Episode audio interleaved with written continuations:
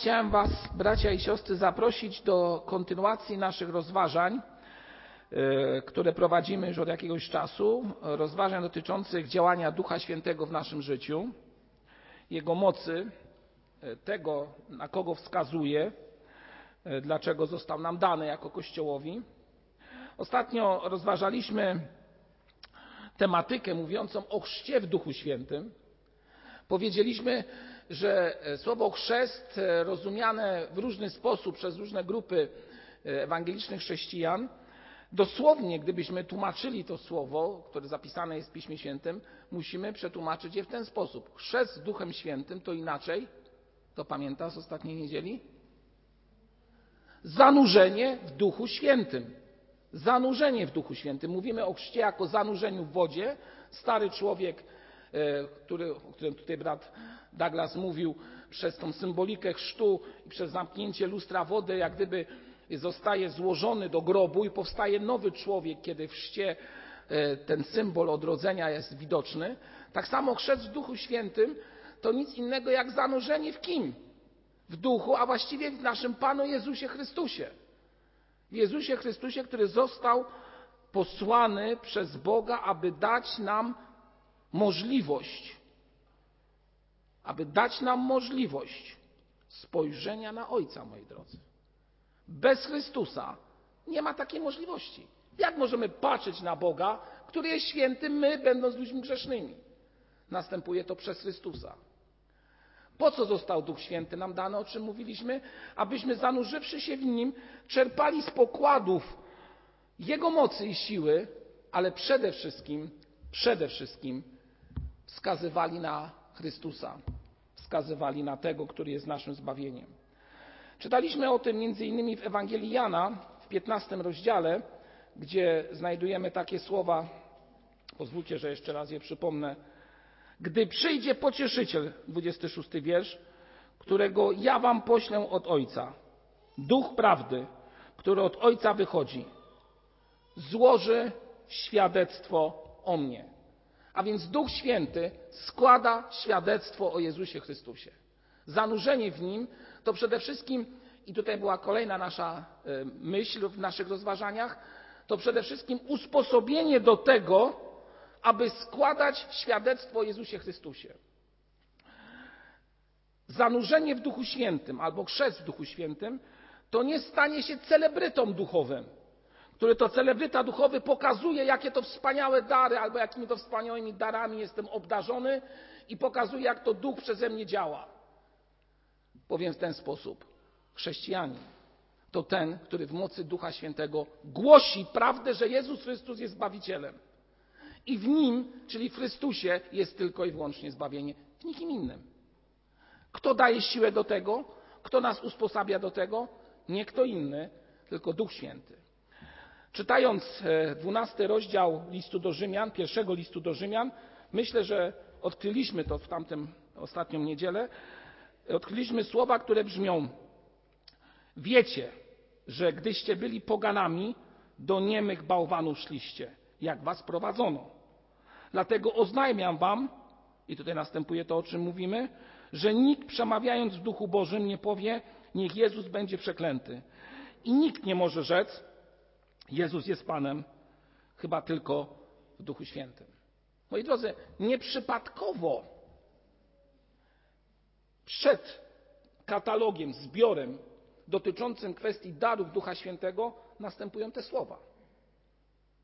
Te słowa mówią o sednie tego, po co został nam dany Duch Święty.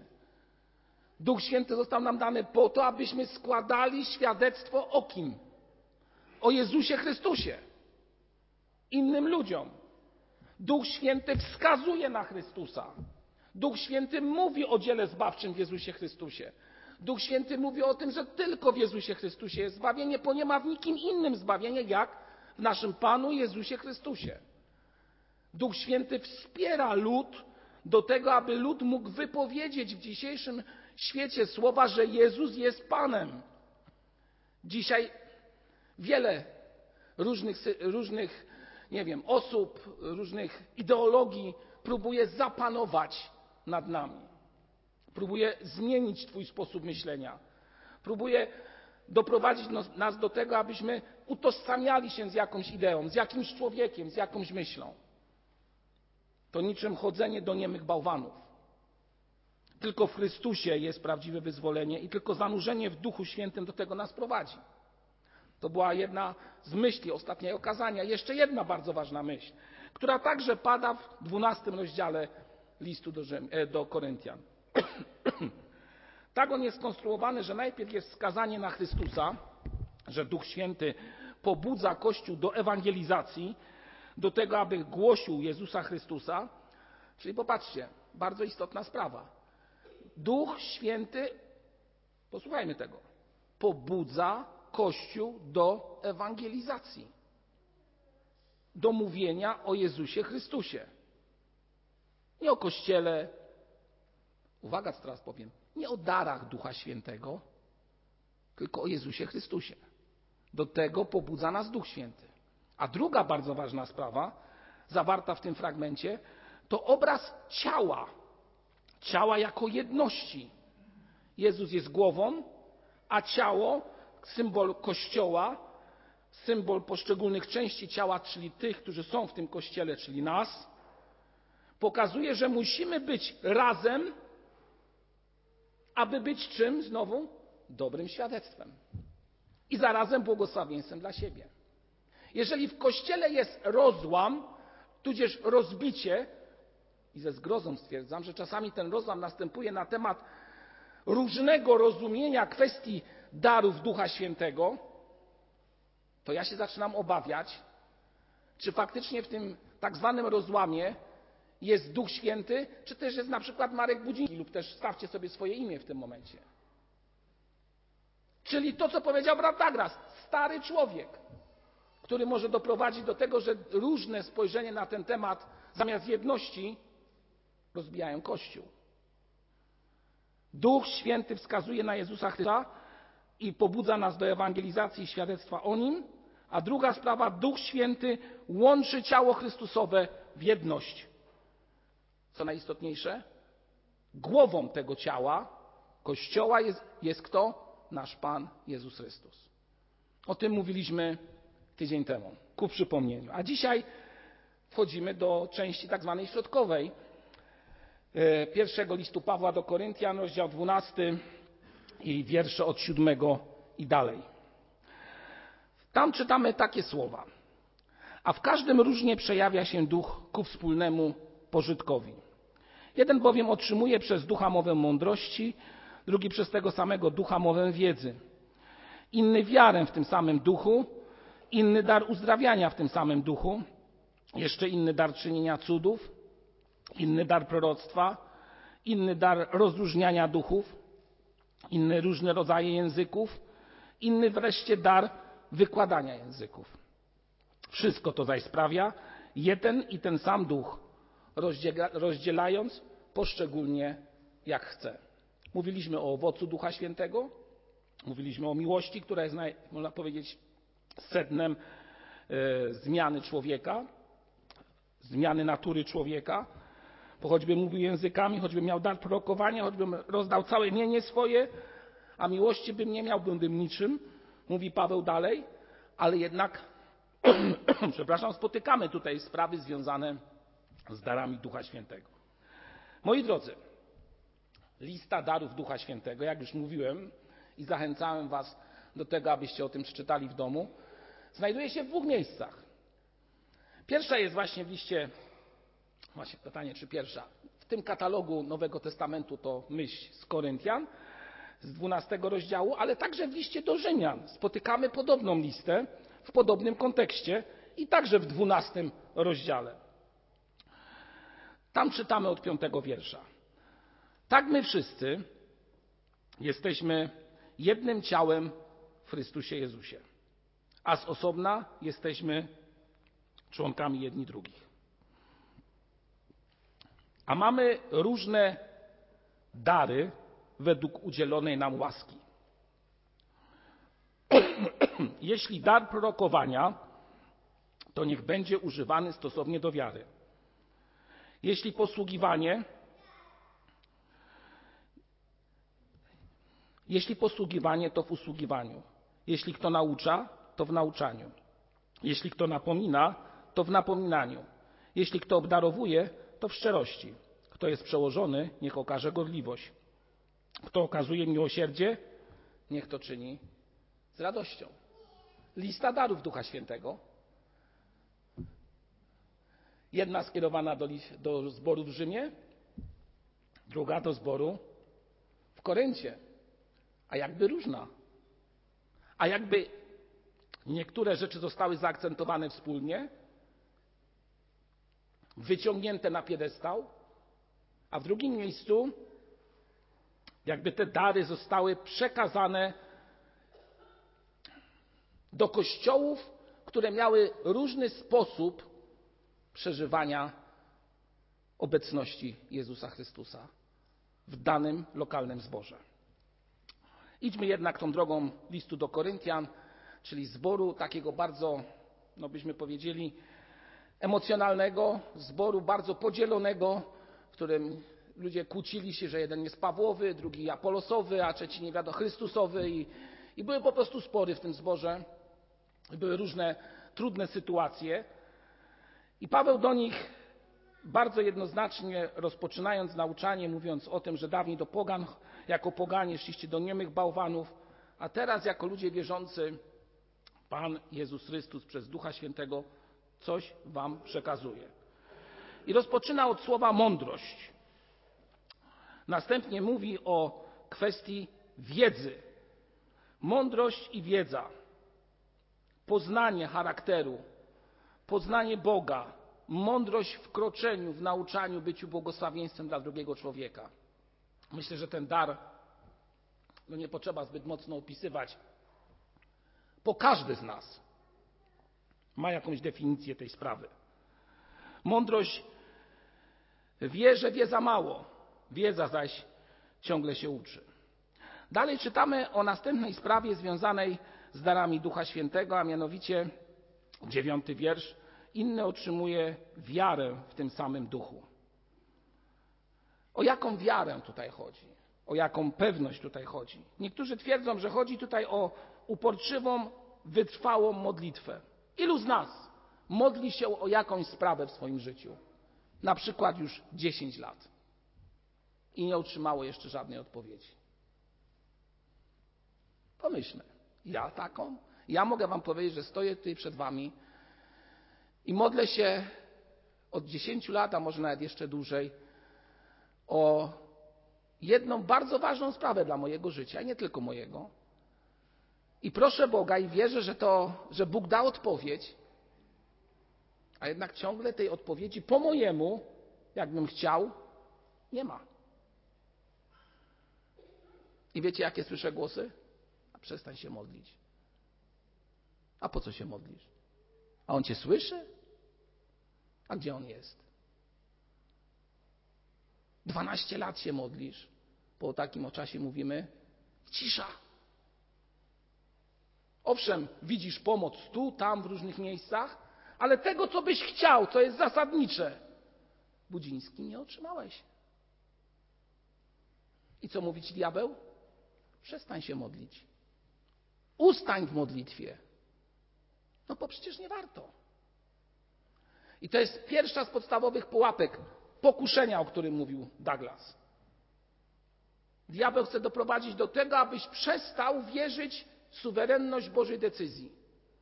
Nawet jeżeli Bóg będzie chciał coś zrobić nie według tego, jak ty chcesz, jak ja chcę, moim obowiązkiem jako osobie wierzącej jest powierzać wszystko z wiarą Bogu. W pełnej świadomości, że tylko w Nim jest wysłuchanie, w Nim jest odpuszczenie i w Nim jest rozwiązanie każdego problemu. I to jest Twoja, twoja i moja wiara. Ustawiczna, której towarzyszy pełne zaufanie Chrystusowi we wszystkim, w trudnych okolicznościach, w różnych innych sytuacjach, które są wokół Ciebie zaufać bezgranicznie. Dzisiaj na grupie, e, która przygotowuje się do chrztu, tak na marginesie chcę powiedzieć, że jeżeli ktoś chce jeszcze dołączyć do tej grupy, to spotykamy się zawsze o dziewiątej w niedzielę. A więc dzisiaj na tej grupie rozmawialiśmy o prostej sprawie, którą ja kiedyś jako młody chłopak usłyszałem od jednego z wykładowców, który powiedział mi, czy też powiedział nam, bo tam była większa grupa ludzi, przedstawiając pewien obraz, mówiąc o takiej sprawie. W latach e, komunistycznych trudno było o samochód. Każdy z nas ma tego pełną świadomość. Samochód można było kupić, ale gdy się miało tak, zwane, tak zwaną obcą walutę lub też dojścia u tamtejszych władz, lub też, lub też inne rzeczy na giełdzie można było zrealizować. Generalnie był to towar deficytowy. I gdy ktoś już miał ten towar, to dbał o niego bardzo. Dbał o niego bardzo. Biteks na dole, żeby tam uszczelnić wszelką rdzę, takie inne rzeczy, żeby to wszystko jakoś dobrze wyglądało. Sam to pamiętam. I ten człowiek na jednym z wykładów powiedział tak: Jeżeli chcesz, aby Jezus praktycznie prowadził cię w Twoim życiu, to musisz oddać mu kierownicę swojego samochodu. Tego, co jest dla wielu ludzi ważne w tym miejscu. I poprowadzić, i powiedzieć mu: OK, panie, ty kierujesz, a ja siedzę z boku. I moi drodzy, tu zaczyna się kwestia naszej wiary. W tym prostym przykładzie trzeba sobie powiedzieć o jeszcze jednej bardzo istotnej sprawie. To, że Pan Jezus kieruje, to nie znaczy, że On kieruje, jak to czasami niektóre. Jechałem kiedyś takim samochodem, moi drodzy, jechałem, tak. I to nie była moja żona, która prowadziła, żeby było jasno powiedzieć. I muszę Wam powiedzieć, że jechałem takim samochodem i siedziała koło jednego kierowcy kobieta. I on prowadził ten mężczyzna ten samochód, a ta kobieta mówi, ale dlaczego skręciłeś to? Masz jechać prosto, a dla, tam. Słuchajcie, ja byłem tak wystraszony siedząc z tyłu, że ja nie wiedziałem, co się stanie za chwilę dosłownie w tym momencie. Uwierzcie mi. Ja do dzisiaj mam ten moment, koło dworca jechaliśmy i ja po prostu drżałem, bo nie wiedziałem, co się stanie. Pan Jezus, gdy zaczyna prowadzić samochód Twojego życia, to On jedzie tam, gdzie On chce. Ty możesz Go ewentualnie prosić, ale On jest suwerennym Bogiem. I oddanie się z wiarą Jemu to przekazanie Mu kierownicy swojego życia i powiedzieć: Panie, prowadź. Całkowicie prowadź. Z ufnością i z wiarą, pełnym zaufaniem. I myślę, że to jest dar, moi drodzy. A jeżeli nam brak wiary, to pomóż niedowiarstwu memu, mówi Jezus Chrystus. I każdy się o to może modlić. Pomóż niedowiarstwu memu. I często się o to modlę. Panie, pomóż niedowiarstwu memu. Bo często tej wiary, tak jak powiedziałem wcześniej, brakuje. I myślę, że każdy może mieć z tym jakiś problem. A więc kiedy czujesz to, to nie załamuj się. Nie oskarżaj Boga, że cię nie słyszy. Nie mów, że on jest zbyt daleko. Tylko właśnie w tym momencie powiedz, Panie, pomóż mojemu niedowiarstwu, dodaj mi siły, aby mógł w pełni Tobie zaufać. Druga kwestia to problem, albo kolejna kwestia w tych rozważaniach z dziewiątego już wiersza jest związana z darem uzdrawiania. Ten problem jest problemem, z którym się spotykamy praktycznie od niemowlęctwa naszego. No bo każdy choruje. Każdy choruje. I myślę, że chyba nie ma na tej sali człowieka, który chociaż w swoim życiu raz na przykład nie był przeziębiony lub też jakąś inną dolegliwość w swoim życiu miał. I tutaj mówi się o konkretnym darze uzdrawiania. Darze, który jest, myślę, że przez wielu oczekiwany. I często mówi się o tym, że o, w niektórych e, kościołach ten dar uzdrawiania jest jakby pomniejszany lub też nie ma czegoś takiego jak ktoś, kto uzdrawia, o tak bym powiedział. I w tym momencie niektórzy mierzą duchowość jakiejś społeczności, a po u was nie ma uzdrowień, to wy nie jesteście duchowi. To ja nie jestem duchowy. Moi drodzy, na jednym z naszych spotkań e, środowych, a tam czytamy e, po kolei e, fragmenty Pisma Świętego, rozdział po rozdziale, jesteśmy w tej chwili w drugim rozdziale listu do Koryntian podczas rozważań środowych, byliśmy właśnie także w tym, w tym fragmencie Słowa Bożego. I powiem właśnie, że zacząłem, przygotowując się do tych rozważań, bardzo głęboko, może uczciwie, tak powiem, analizować fragmenty Pisma Świętego dotyczące kwestii uzdrowień. Często jesteśmy zachwyceni opisem uzdrowień z dziejów apostolskich. Opisem uzdrowień, które dokonywał Jezus Chrystus. Cudów, które on czynił.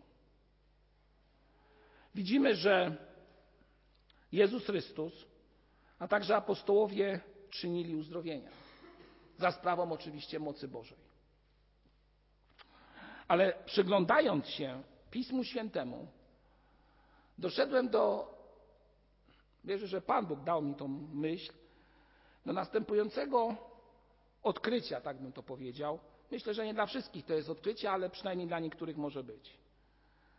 A mianowicie, patrząc na życie apostoła Pawła, człowieka bezapelacyjnie oddanego Bogu, wyciągniętego przez Boga miejsca, w którym prześladował Kościół, obdarzonego niesamowitą mocą do czynienia cudów,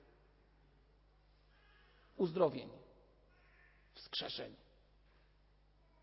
Pamiętamy tę historię. I ten człowiek, moi drodzy, po pierwsze sam był chory. I prosił Boga o uzdrowienie. A co mu Bóg powiedział? Dość masz mojej łaski. I nie został uzdrowiony. Przynajmniej nic w Piśmie Świętym na, tym nie czyta, na temat tego nie czytamy. Zadałem sobie następne pytanie. Nic nie czytamy na temat tego, czy Paweł prosił kogoś, aby ten modlił się o uzdrowienie jego osoby. Nie ma żadnej informacji na ten temat. Dość masz łaski mojej. Moi drodzy, stoi przed wami człowiek, który już wielokrotnie o tym mówiłem, niektórzy powiedzieli już dość, bracie, nie mów o tym. Ja mówię, dobrze, nie będę mówił, tylko wam powiem jedną drobną rzecz, którą ja odkrywam w moim życiu. To, że Pan Bóg mnie wyprowadził z takich trudnych chwil, w których byłem w swoim życiu 17 lat temu, podczas trudnych operacji, tak, operacji i tak dalej, nieistotne. Pan Bóg nie wyprowadził mnie z tego miejsca bez jakiegoś uszczerbku. Ten uszczerbek wiąże się z moim głosem. Ta część mojego ciała we wnętrzu nie pracuje. Jest sparaliżowana. Lewa część strun głosowych. I mogę powiedzieć, Panie Boże, uratowałeś mnie z takiego miejsca, w którym byłem i ograniczyłeś mój głos. I co myślicie, że nie prosiłem Boga o pełne uzdrowienie? I wiecie, co usłyszałem? Dokładnie to samo, co Paweł. I nie chcę mówić, że jestem równy jemu. Toś masz łaski mojej. I uświadomiłem sobie, Panie, dziękuję Ci za to, co mi dałeś. I już powiem wprost, jeżeli jest taka Twoja wola, żebym był uzdrowiony, niech będzie.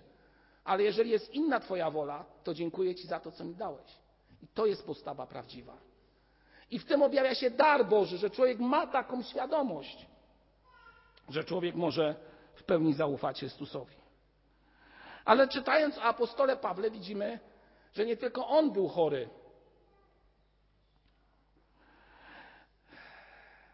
Czytamy o pewnym człowieku, który, może otwórzmy ten fragment z listu do Filipian,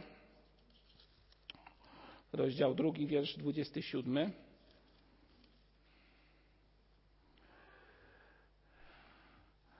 Czytamy tutaj o Epafradycie, który, 27 wiersz, bo rzeczywiście chorował tak, że był bliski śmierci, ale Bóg zmiłował się nad nim, a nie tylko nad nim, lecz nade mną, abym nie miał smutku ze smutkiem.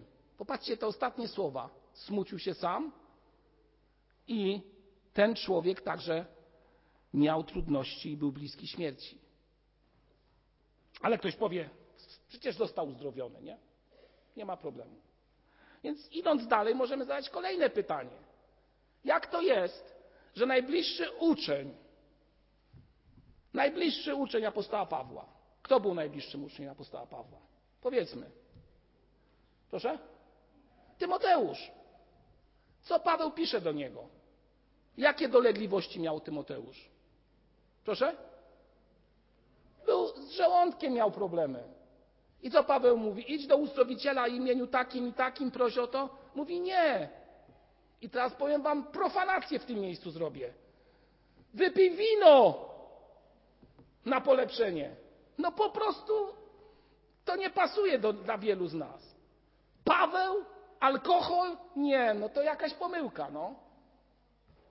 Oczywiście nie chodzi o upicie się, tylko chodzi o to, żeby może ból, który towarzyszył temu człowiekowi, w jaki sposób był złagodzony. Nic nie czytamy o uzdrowieniu najbliższego ucznia Tymoteusza. A przecież byli w tamtym czasie uzdrowiciele. I teraz ktoś powie, tu jeszcze mogę Wam powiedzieć o Trofimie, który miał takie same problemy. Jest wiele osób, które właśnie miały problemy z uzdrowieniem i wcale jak gdyby po jakimś czasie to nie następowało. Czyżby Paweł stracił moc? Bardzo dobrze, właśnie nie. Nie stracił. Tylko Pismo Święte wyraźnie mówi: Wszystko to zaś stawia jeden i ten sam duch, rozdzielając, chodzi o dary, ale też rzeczy czyniąc, jak on chce. W każdym różnie przejawia się duch ku wspólnemu pożytkowi, moi drodzy. Ku wspólnemu pożytkowi. Czy dzisiaj duch nie uzdrawia przez ludzi? Oczywiście, że uzdrawia. Ja nie mówię, że duch już dzisiaj, w tym dzisiejszym kościele te cuda się nie dzieją. One się dzieją. Tylko pamiętajmy o jednej podstawowej rzeczy, której ja się ciągle uczę. Że to duch może uzdrowić, my możemy prosić. A to nie, że ktoś przyjdzie, jakiś uzdrowiciel i on już zaraz wszystko zrobi. Nie on zrobi, tylko duch zrobi, jeżeli będzie chciał. Moi drodzy, jeżeli duch będzie chciał, uświadommy sobie tą podstawową sprawę, która dotyczy nas, Kościoła Jego. Oczywiście niektórzy na podstawie tego, co teraz powiedziałem, wysnu, wysnuli taką tezę, z którą nie zgadzam się w żadnym wypadku. Teza, która brzmiała, że cuda uzdrowienia były tylko w pierwszym kościele, a dzisiaj już ich nie ma. Nie wierzę w to. Dlatego, że duch jest ciągle taki sam dziś. Jeżeli on chce, on może to zrobić. I nie ma to tamto, moi drodzy. Nie ma takiej tezy. Oczywiście bardzo jednoznacznie możemy zauważyć, że te cuda, wskrzeszenie z martwych, jakieś wypędzenia, które nastąpiły na początku działalności e, apostoła Pawła, były związane z czym? Swego rodzaju proklamowaniem nowej nauki w nowym miejscu. To było swego rodzaju jak gdyby zapieczętowanie, poświadczenie. Dlatego możemy twierdzić, że później pewne rzeczy już tak się nie działy, jak były na początku. Stąd też te relacje o chorym Pawle, Tymoteuszu, Epofradesie, o Trofimie i tak dalej, i tak. Jeszcze raz powtarzam, duch działa jak chce. Co my mamy robić? Mamy mieć wiarę. Mamy mieć siłę, aby powiedzieć: Nie moja wola, ale Twoja niech się stanie. Mamy oddać wszystko w ręce Boże i powiedzieć: Panie, jeżeli jest taka Twoja wola, niech się stanie. W tym miejscu wielokrotnie modliliśmy się o różne osoby. Niektóre były uzdrowione. Dzięki mocy Bożej. Niektóre nie. Czy to ma nam zamknąć usta, że nie mamy się modlić o tego, kto jest w trudnej sytuacji? Oczywiście mamy się modlić. Mamy prosić. Ale nie mamy krzyczeć na kierowcę, że ma jechać tam, tam albo tam, bo ja ci rozkazuję. Bo ja tak chcę. Bzdura. Nie możemy być jak kapryśna, i tutaj nie będę mówił, aby nie wzbudzać, osoba, która po prostu będzie robiła to, co ja chcę. Kierowca decyduje. I tego się trzymajmy, moi drodzy. Następne rozważanie będzie o proroctwach. Ale nim do nich przejdziemy, powiemy jeszcze o darze bardzo istotnym, a mianowicie cudach. Jeszcze inny dziesiąty wiersz mówi dar czynienia cudów. Ciekawa myśl. A teraz powstańmy do modlitwy.